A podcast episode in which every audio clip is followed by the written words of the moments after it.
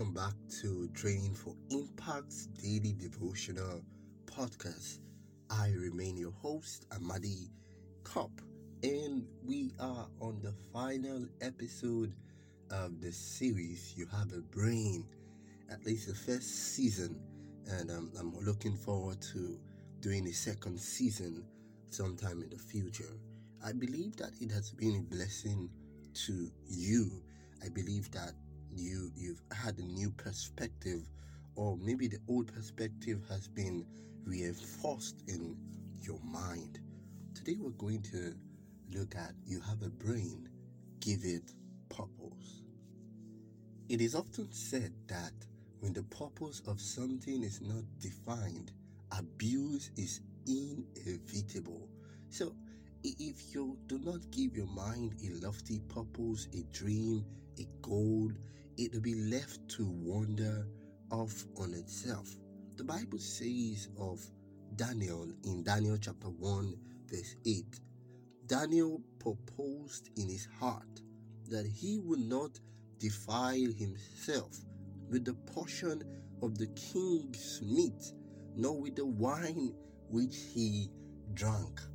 Um, Daniel proposed in his heart, and by the way, I explained this the other time. The heart could also mean the mind. Daniel proposed in his brain, and isn't it interesting that after the test, Daniel and his friends were found to be 10 times better than all the rest of the young men in the University of Babylon. Their brains were sharper they, they were more intelligent, they were blessed and gifted by God. Daniel had the gift of vision and foresight because because they gave their mind a purpose. Daniel proposed in in his mind, and so because of that purpose, he, he was ready to guard himself over what he ate, over what he drank, the company he kept. Uh, you know, everything had had purpose because of that one decision. The book Our High Calling, page 112, says, Everyone should have his aims and purposes, and then make every thought eh, or action of, of, of that character to accomplish that which he or she proposes. Did you catch that? Everyone should have his aims and purposes. You must have an aim in life, friend, and then make every thought, every action of that character to accomplish that which he proposes or that which she proposes. Friends, we must consider and define our aims and objectives in life and ever keep worthy purposes in view. In, in other words, we, we must have dreams, we must have goals, we, we must have standards that we want to reach. And friends, for God's people, we must not be content with any mean standard. We must be willing to aim high and spare no means to reach God's standard. I want to encourage you, my friend, to keep worthy purposes in view. Every day, the thought should be trained, your mind should be trained and kept to the point as the compass to the pole. Eh, White will say, God has gifted us brains, my friends, but right thinking, pure and holy purposes do not come to us naturally.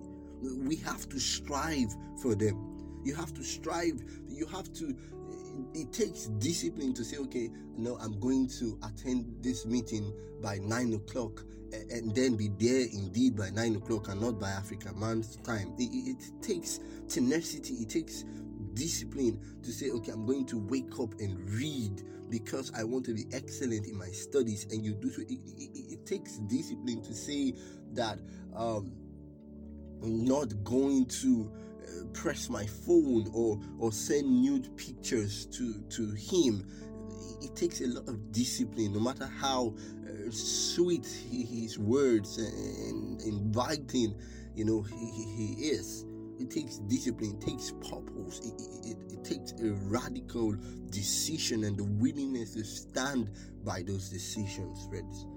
The psalmist proposes in his heart that he would set no wicked thing before his eyes.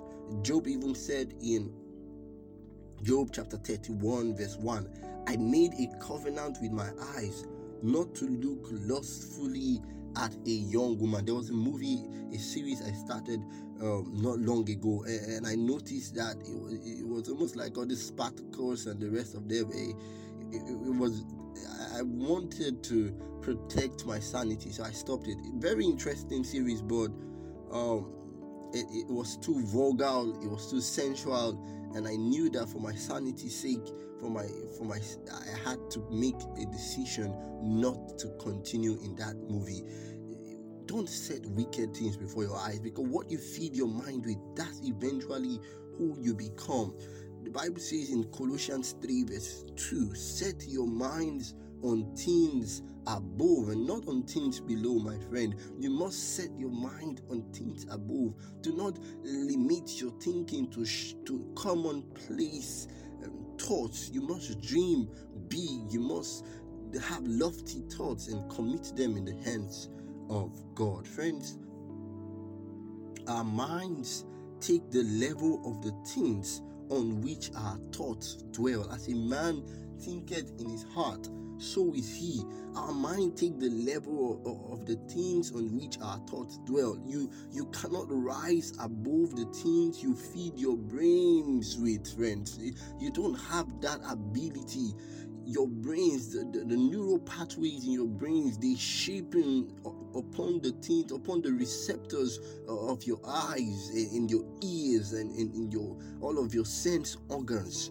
Okay, friends. So we must guard these places you cannot rise above the things you feed your mind with. You cannot rise above uh, the, the books you read those romance novels uh, and violent novels. You cannot rise above the movies you watch, the music you listen to, the Bugatti, the Bades, and all of those things. You cannot rise above um, shaky or whatever. You cannot rise above those things, my friend you you would sustain sustain great loss by dwelling upon shallow and commonplace subjects my friend you you would be disadvantaged dwelling upon themes which are earthly and temporal you will be disadvantaged, my friend. And God doesn't want you to be disadvantaged. He has given you a brain to be excellent in, in life the things of this world, its cares and, and fears cannot be allowed to engage your whole uh, uh, affection. God has given you a brain that is meant for so much more, my friend. God has given you a brain that is meant for so much more. You have a brain, you must dedicate it to God, you must dedicate it to excellence. And while it is true that you may not rise to, to high ranks of, of public affairs, but wherever you are, you will shine and excel. And, and that's my prayer for you. Every gift that comes from God, when returned to Him, my friend, receives His blessings. And that it may be increased and that its influence may, may, may also be increased in the work of God. And I pray for you, I pray for myself, I pray for every young person out there. I pray for your friends as you share this to them and your family that God would increase our brain capacities, would open our minds, would reveal mysteries to us, would help us to be excellent. That, like Daniel, as we propose in our heart to to behold only on, on eternal things, to behold only on things that build us and not tear us down, that God will make us ten times better than all of our contemporaries. Father in heaven, be it unto us according to how it works for Daniel, how it works for Shadrach, Meshach, and Abednego, and all those who place their trust in you. Help us, O God, that we would place you as a single purpose, will place excellence in, in the rear view, and will follow it. I will spare no pains in reaching the mark that you want us to get to. And Father in heaven, continue to be with your sons and your daughters all through our life and our walk with you. We ask in Jesus' name.